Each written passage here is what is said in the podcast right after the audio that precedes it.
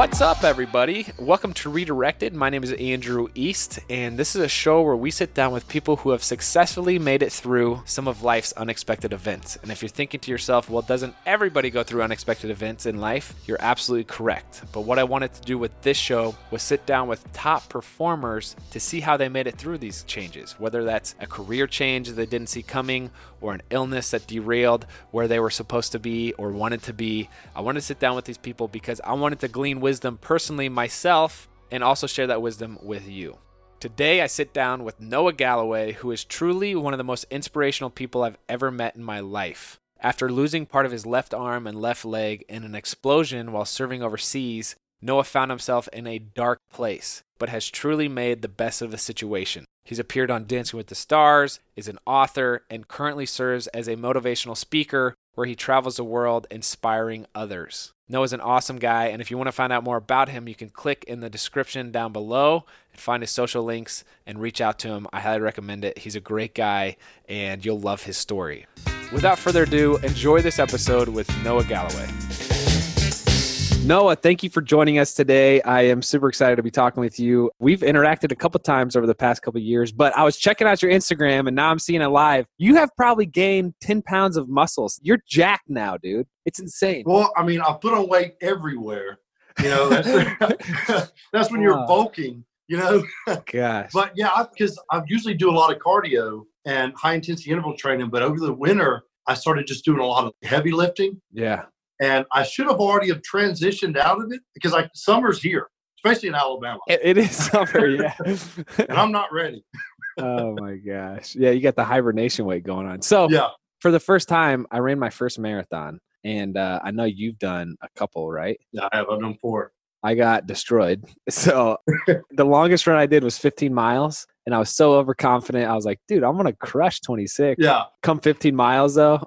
I You were was done after that. Oh my gosh. So Yeah. anyway, yeah. It was a spiritual journey for me though, dude. You're just fighting your body to get to that finish line. It's crazy. You know, it actually does. You know, they talk about that wall you hit, and it's real. And you really test yourself to push beyond where your body wants to quit. Which marathon did you run? The Boston. So I did Oh, it. that's awesome. Yeah, it was it was amazing, man. Going down that last stretch where they have like memorials and stuff, Yeah. it just like gave me the chills. So I actually love doing cardio. I've always lifted weights. I love doing cardio more than I thought I would. You know, everybody says, ah, I hate to Yeah. run. But then once you start to do it, it's like, whoa, I feel good all of a sudden, you know? Like I had more energy than I ever did. I just started my morning that way and it was it carried me to like 3 p.m. and I was just jazzed up with energy. Yeah. Are you like that with cardio? No, if, when I get back into it, I enjoy it. It's just right now I'm scared. Just like, you know, like I tell people that have never gotten into fitness, you know, I've got to get over that same hump of just saying, I got to do it. And just one day, just start doing it, jump on the treadmill. Yeah. I was listening to somebody say, and I thought they brought up a great point. Fitness is not when you're X amount of pounds or you've lost X amount of pounds. Like you being fit happens when you decide that you're going to commit to working out and taking care I of your like body. I, I just I like, like I, I thought that was such an important point because there is such like this pressure to to be like, oh well, I'm not going to be healthy until I'm under 200 pounds or whatever it is. So Yeah. I thought that was a good perspective I had on it. But no, we always start off talking about what it was like growing up for you. So you're from Alabama, right? I am. Yeah. I'm from Alabama and, you know, grew up when I was real little. We were far out in the country. And then as I got older, we lived more in Birmingham. So I kind of grew up in, in the city. And, you know, I was that kind of kid that I, I like to say that I broke my parents. You know what I mean? Like they, Yeah. they gave up on trying to discipline me. they literally said that when I was little, they could catch me doing something bad, spank me, and I'd go back to doing what I was doing when I get through with my punishment. I mean, I was, you know, whenever I had something on my mind I was going to do, I was going to do it. Wow. Do you have brothers or sisters? I have three sisters, Oh my gosh. Three redheaded sisters. I didn't date a redhead till I was in my 30s because they scared me so much. oh my gosh. Um, I saw that you're you grew up an Auburn fan. Is that still the case? no, no, no. I grew up an Alabama fan, but you probably saw I was supporting Auburn in the Final Four.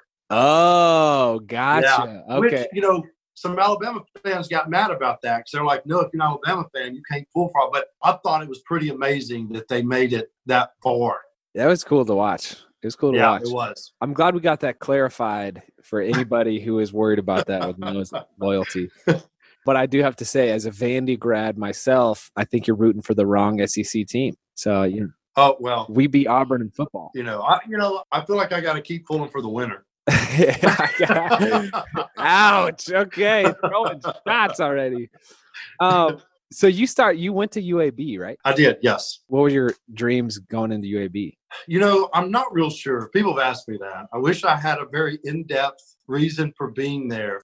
I'm not real sure. I was probably going to be a teacher. Two of my sisters are teachers, and I still have a desire to do some of that. I love working with kids, with students. But I wasn't in school very long when 9 11 happened, and I immediately just dropped out and went in the military. Was there a family history in the military, or it was just like, Yeah, my mom grew up military brat, and she was always pushing me to join the military. And I never wanted anything to do with it. I respected it, knew a lot of my family had either served or were still serving in the military, and I respected them for it, but I didn't want anything to do with it. But then when 9 11 happened, I went in and then I fell in love with it. wow? And you enlisted into the army, right? Yes, Wow. First of all, thank you, man. Like, appreciate that. I'd like to think that if I was of age at that time, that I would have the courage to do that. But um, was it an easy choice for you to just jump right in? Like, Well, I mean, yeah, I mean, I don't know. Like, I'm an adrenaline junkie. Like, I and I thought I want to go to war, and so I mean, patriotism is what got me in. But a little bit of that adrenaline rush is what I loved about it, and why I reenlisted, and why I wanted to stay in.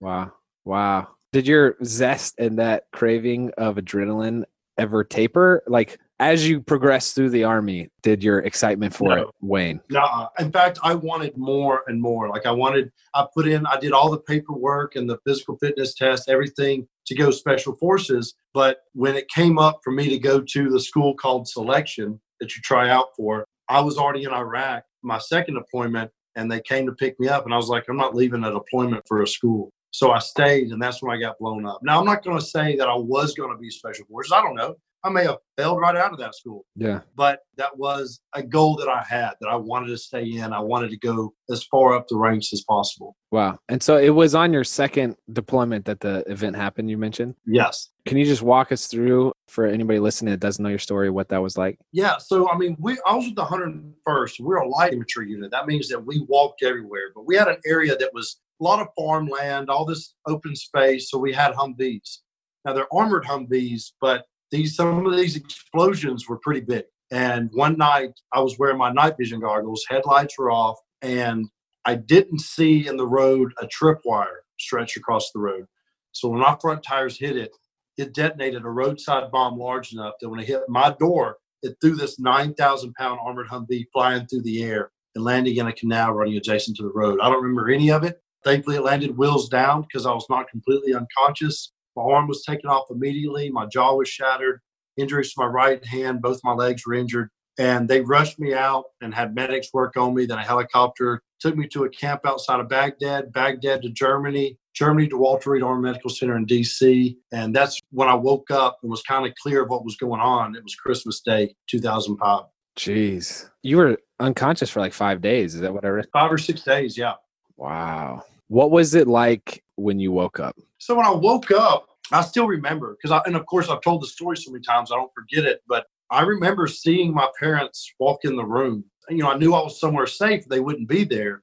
And something in the back of my mind said, "Smile, so they know you're okay." And I don't know why I thought that. Me and my mom have talked about it, and she said that that was when that calmed her nerves so bad. She didn't know what mm. she was walking into, and I just looked up at her and smiled, and she felt so much better. And it's not like I was this tough guy the entire time. As I was in that hospital bed and all the surgeries that were happening and, you know, accepting the fact that I was injured, one minute I was like, oh, this is fine. The next I was angry. The next I was crying like a baby. I mean, it was very emotional and the emotions just bounced around like crazy.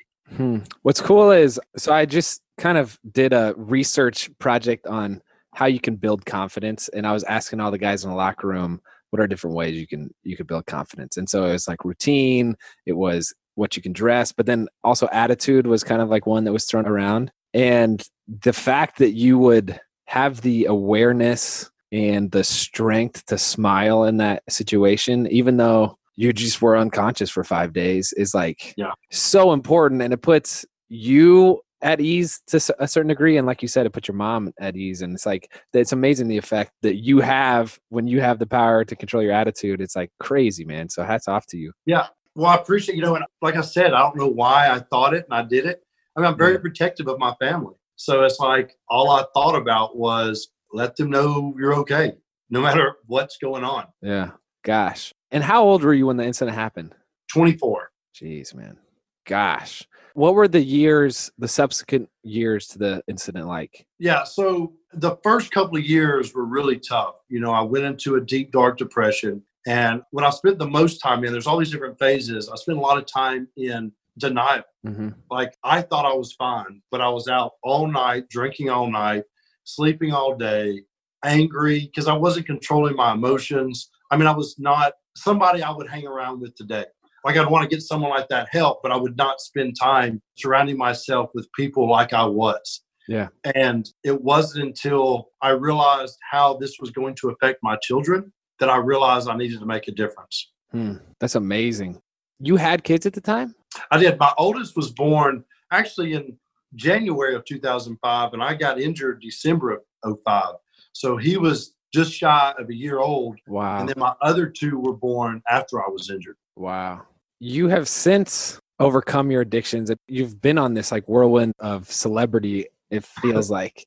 And you've been yeah. on Dancing with the Stars and that Fox show, American Grit. Is that right? Yeah. You've been on the cover mm-hmm. of Men's Health magazine. The shift from going to addiction to walking into that life, what are some takeaways that you learned from that? Well, one thing I learned about myself is I have an addictive personality. Huh. And there's nothing wrong with that. I see it in my sisters, my dad, and you either use that addiction for something good or something bad. So I was self medicating and using alcohol and all this different stuff. And then when I got back into fitness, well, then my addiction was the fitness. My addiction was me saying, I'm going to be a better father. You know, so my addiction just switched. Hmm. And so I think that the best thing anybody can do for themselves is get to know themselves really well. That's how yeah. you can adjust where you're going in life. Yeah. And to know that I have an addictive personality is enough for me to know, okay, well then how do I make this work to my advantage?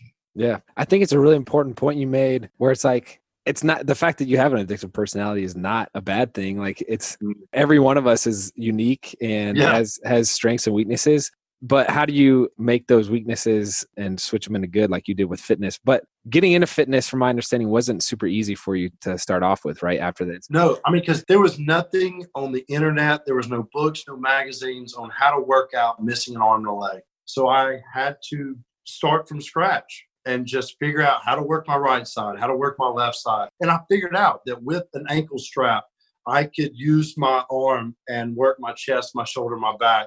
I use bands for the left side. Right side, I can use the machines, I can use kettlebells, dumbbells, whatever it is. So it is. It's and most people go upper body, lower body, or push, pull, whatever. I'm doing right side, left side. Gosh, that's crazy. it looks like you're hitting your upper body pretty good. So yeah. checking out the biceps, freaking huge. You tell the story of um, you joining that 24 hour fitness gym and going in at 2 a.m. because there's a sense of shame. Mm-hmm. Talk us through that. So, what's been interesting is growing up, I've always gotten to fitness when I was like 12, 13 years old. And I've always been, you know, an ectomorph, very thin, trying to pack on weight. And that's what I concentrated on. And then as I got older, I got bored with that. So then I started concentrating on people that were overweight and what they need to go through. One thing that I never could really relate to was that fear of walking into a gym being out of shape. Hmm. And it wasn't until I was injured that I felt like now I can relate to people that whether they have an injury or they've put on a lot of weight and they want to join a gym, but they're nervous about it. One thing I found is the fact that fitness is like any other cult. Once people get involved, they want everyone involved. Yeah. You know, it's like my youngest sister just recently got into working out. And I told her, I said, you can go in a gym and find anyone in there working out and ask them a question. And the biggest guy in there will set his weights down and be like, oh, I'll tell you about it. Because yeah. we're all excited about fitness. Whenever someone walks into a gym, I love to tell people that are out of shape and want to join. As someone who goes to the gym all the time, we get excited when new people come in and you want to see them make the changes. So no yeah. one judges people like you think they do. Like too many people think that those in fitness, they think that we judge them for not being fit. Right. When we get excited, then they come in. That's what I experienced when I started working out. I was ashamed. I was going at two o'clock in the morning. But as I got more comfortable, I'd go during the day and people were excited to see me working out. Yeah. How did you get into the cardio scene? Well, so I went through the VA, got a running leg, and that was really difficult to get used to because I'm above the knee and it does not feel like running with two legs, but it took some time and practice. And then the more I did it, the more I enjoyed it.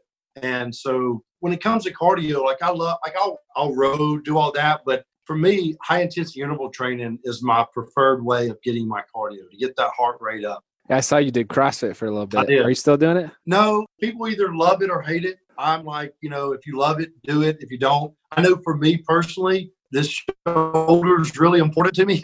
so yeah. I had to get, I have to be very careful with what I do. But it was CrossFit that introduced me to kettlebells, and then I became obsessed with kettlebells. Really? Why? I don't know. I, you know, it was with kettlebells, I could use that over a barbell. And then I just became where I wanted to do as much as possible with kettlebells. And that's one of my goals. I want to go get my kettlebell certification because I love working with kettlebells.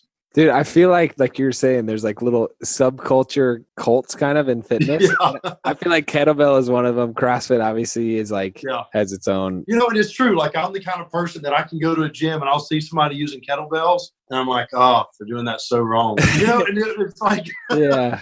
but you can't really just walk up to random people. I found they're kind of offended when you do that, so I quit doing it. Dude, but some people at the gym, you're like, you're gonna hurt yourself. Yes, I know. Yeah.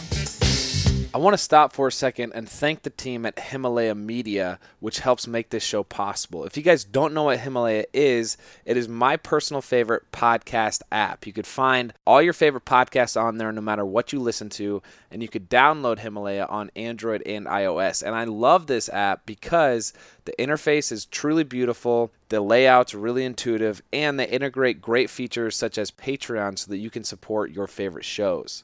If you guys want to learn more about Himalaya, you can download it in the App Store. Without further ado, let's get back to the show.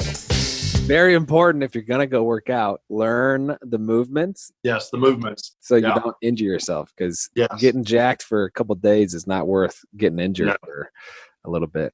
So you're like the voice, I feel like, and an inspiration for so many people. And you've put yourself out there I can't imagine that's easy. What are the challenges that come with, you know, like you have to tell this story of of your injury over and over and over and over again. How do you deal with coping with that?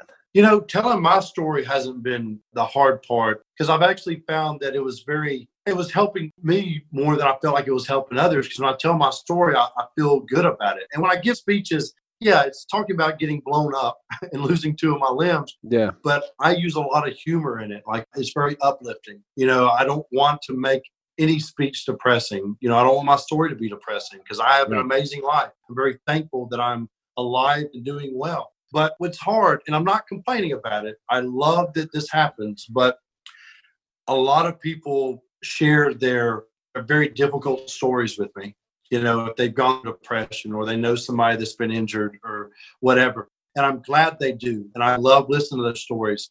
But it's like when there's one after the other after the other at the end of the, the night, I mean, I'm, I've got to go yeah. decompress because it is. It's a lot of stories. And, and again, I don't mind that people do that. I love that they're comfortable sharing those stories with me. And I love talking to them about them.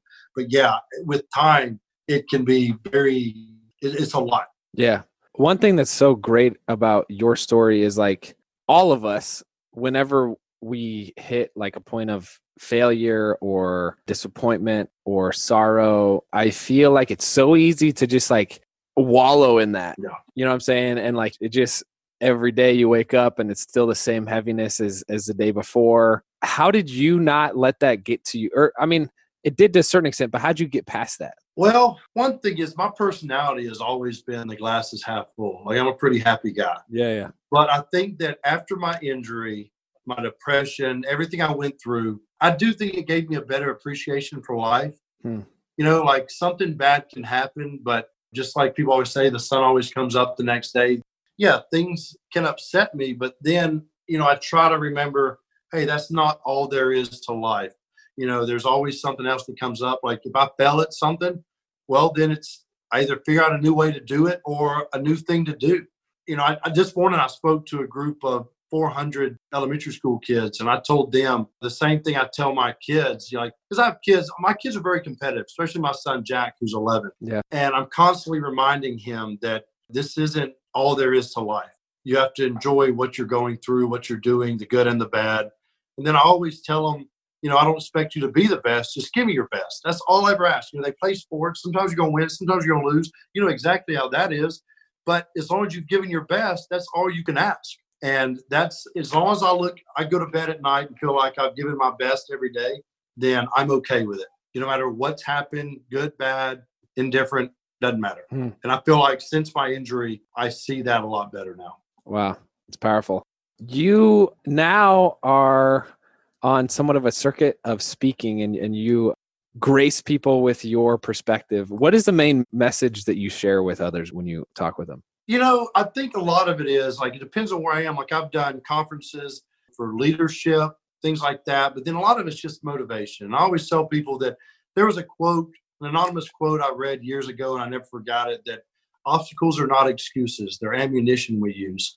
And I feel like that was a good quote for the way I live my life. And I try to encourage others to do the same thing. Just because we come up to something that's difficult doesn't mean you should quit. You just give it a little more effort and push a little harder because we do. We give up. We give up way too much. All of us do it. There's we've all known times that we've not gone as hard as we could have, and and we always regret it. And I don't want to have any regret. When I share my story, I talk about the different things I've gone through, my children being my main inspiration and my focus in everyday life. And that's where everything comes from. And to not let anything distract me from attaining whatever goals I'm hoping to achieve. Have you ever read the book Man's Search for Meaning by Viktor Frankl? I have not. Oh my gosh, you, you should read it. I, I would highly recommend it. I definitely will. Like I, I'm big on books. Like there's a book Tribe by Sebastian Junger that I like. I'm in the Yeah. middle of reading The Habit. I don't know the author's name of it, but yeah, I, I'm a big fan of anything I can be learning.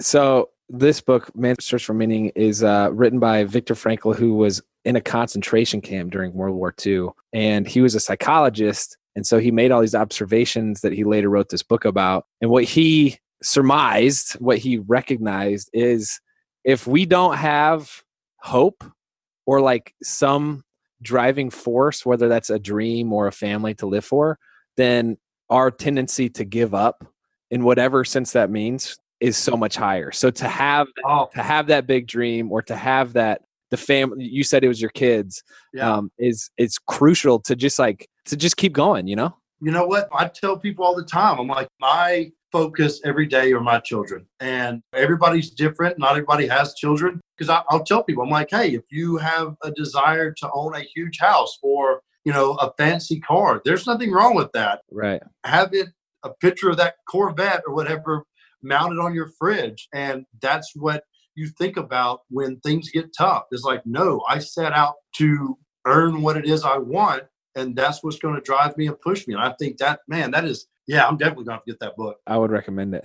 You mentioned a couple books, but what are the the main sources of media do you consume? Do you have like favorite podcasts or YouTube channel or an author maybe? Uh, I mean, I try to read different things. I mean, my favorite author is Malcolm Gladwell. Yeah. But where I get my basically like the news and things like that, you know, that's what I love about Twitter. I can follow these different accounts and get you know all these different sides of the story and every news station's highlighting different things. So i try to keep up with what's going on in the world. And then when it comes to i still listen to a lot of podcasts and i haven't as much but you know it, i need to get back because i mean all my friends are constantly like have you listened to this podcast? Have you listened to this podcast? And i travel a lot so that's why i listen to a lot of audiobooks and that's where i need to start picking up the podcast again. What's your favorite Malcolm Gladwell book? Uh, well, I mean, there's so many. The Tipping Point was the very first one I read, and I loved it. That's probably one of my favorites. I think what I love about Malcolm Gladwell is he's so intelligent, but he's able to dumb it down, and that's not easy to do. Because there's been books I've bought that I was interested in the subject, but it was way over my head. Right. And Malcolm Gladwell, like you know, The Tipping Point. If you've ever read it, like every chapter is a completely different story. And I sounded so intelligent for a while just because I could reference that book in different great, yeah. conversations. and fake the funk a little and sound like I know what I'm talking about. Speaking of books, you've written your own book. Can you tell us about it? So I wrote a book, Living with No Excuses, and you know it talks about my childhood, it talks about the military, it talks about Dancing with the Stars, all that. But the heart of the book, it's not the entire book, but the heart of it, I really am extremely honest and open about my depression and my struggles and mistakes I made. And that was really hard to do. And I was terrified when the book came out that people were going to hate me. These people that love me on Dance with the Stars as a Southern gentleman is going to go out the window.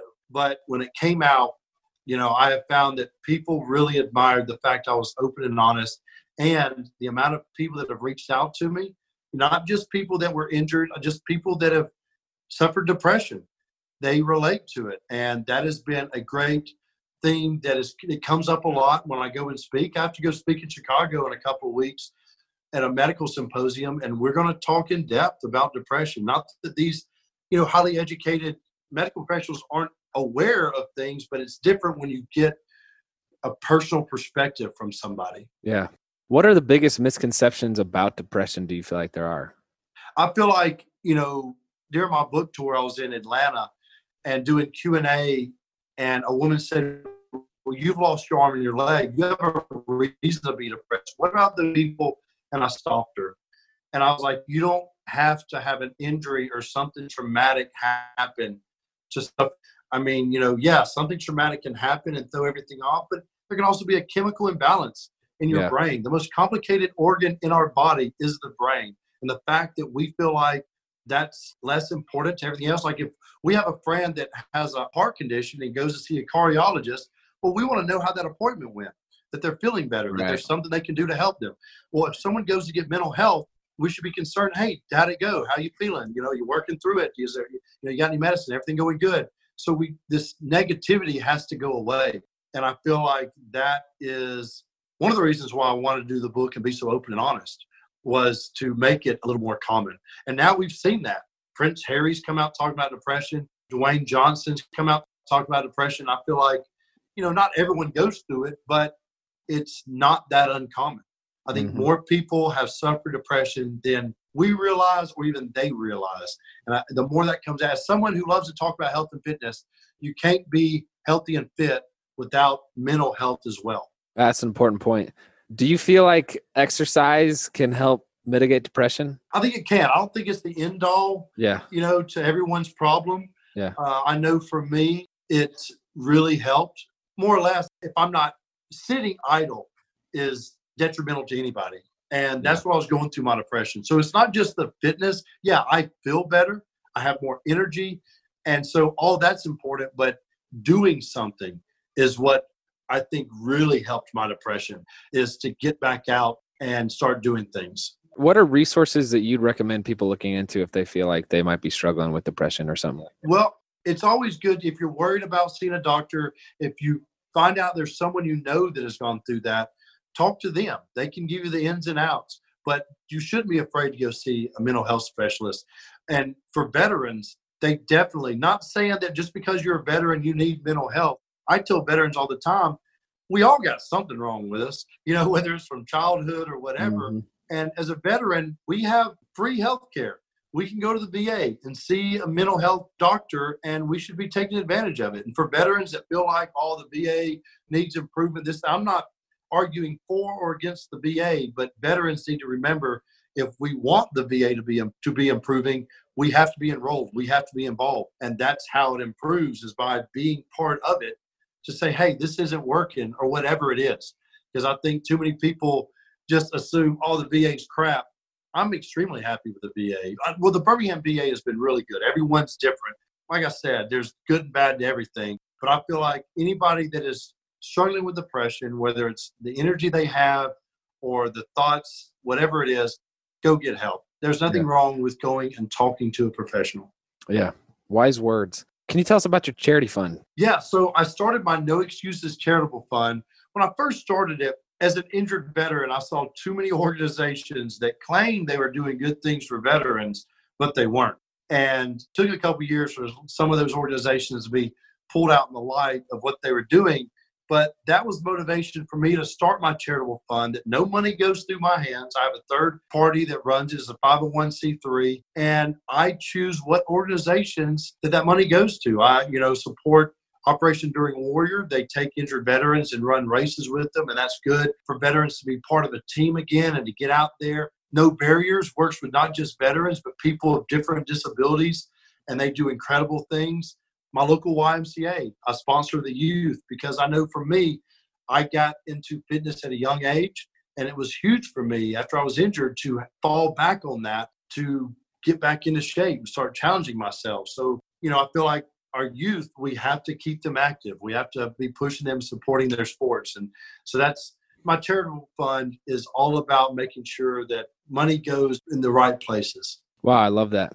Noah, what are your goals now? So we mentioned the mental health. I want to do more to keep that conversation going, to be that person that speaks open about what I went through and how it's affected me and how I approach it now. I feel like the more that's pushed, the more normal it seems. And I think that that will help. But then also, you know, I love being in the public eye and I hope that being in the public eye, I can continue to do that motivate others. But I also, you know, I, I have two sisters that are educators, and I do think that down the road, I see myself in the classroom. I want to work with high school kids, especially those that are struggling, because I feel like as a kid who struggled and did not like school, I relate well to those those boys and girls that you know can go either way. I, I was talking to a kid the other day that he's in a program that he's been kicked out of public school, so he has one year at this one program.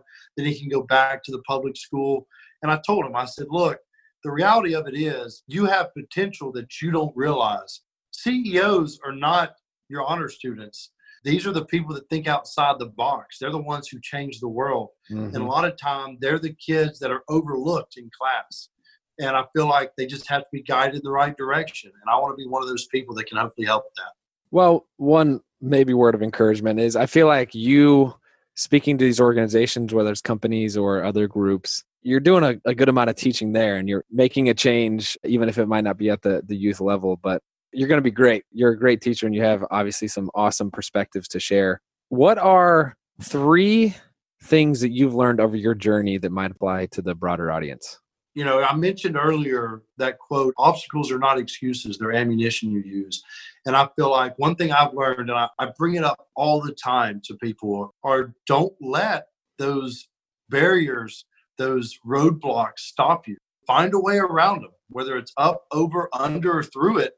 Find a way around it. Don't ever hold back. The majority of people in our life never go their full potential.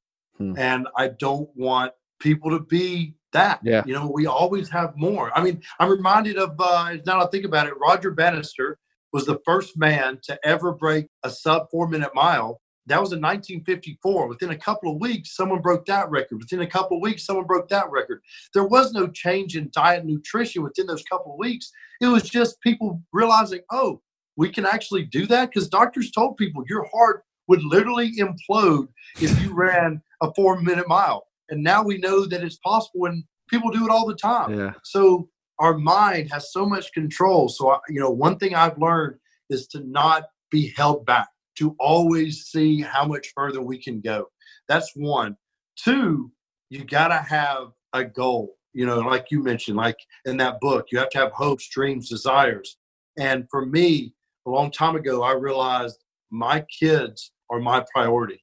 You know, when I was in my depression and not being the best person, I realized to my two boys, I'm showing them what a man is, and that's what they're going to grow up to be one day. You can preach to your kids, you're blue in the face, they learn from who we are.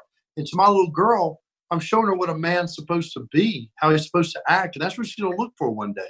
So I didn't have time to be this depressed, crappy person. I had to go get the help. I had to move forward. And I always tell people, have a goal that is bigger than your fears. And when I have moments of doubt or fear, I think of my three kids and I tell people, find whatever that is in your life and have that as a reminder when you hit those roadblocks to overcome them because you have something stronger than your fears. Wow. And then number three, that was number two, right?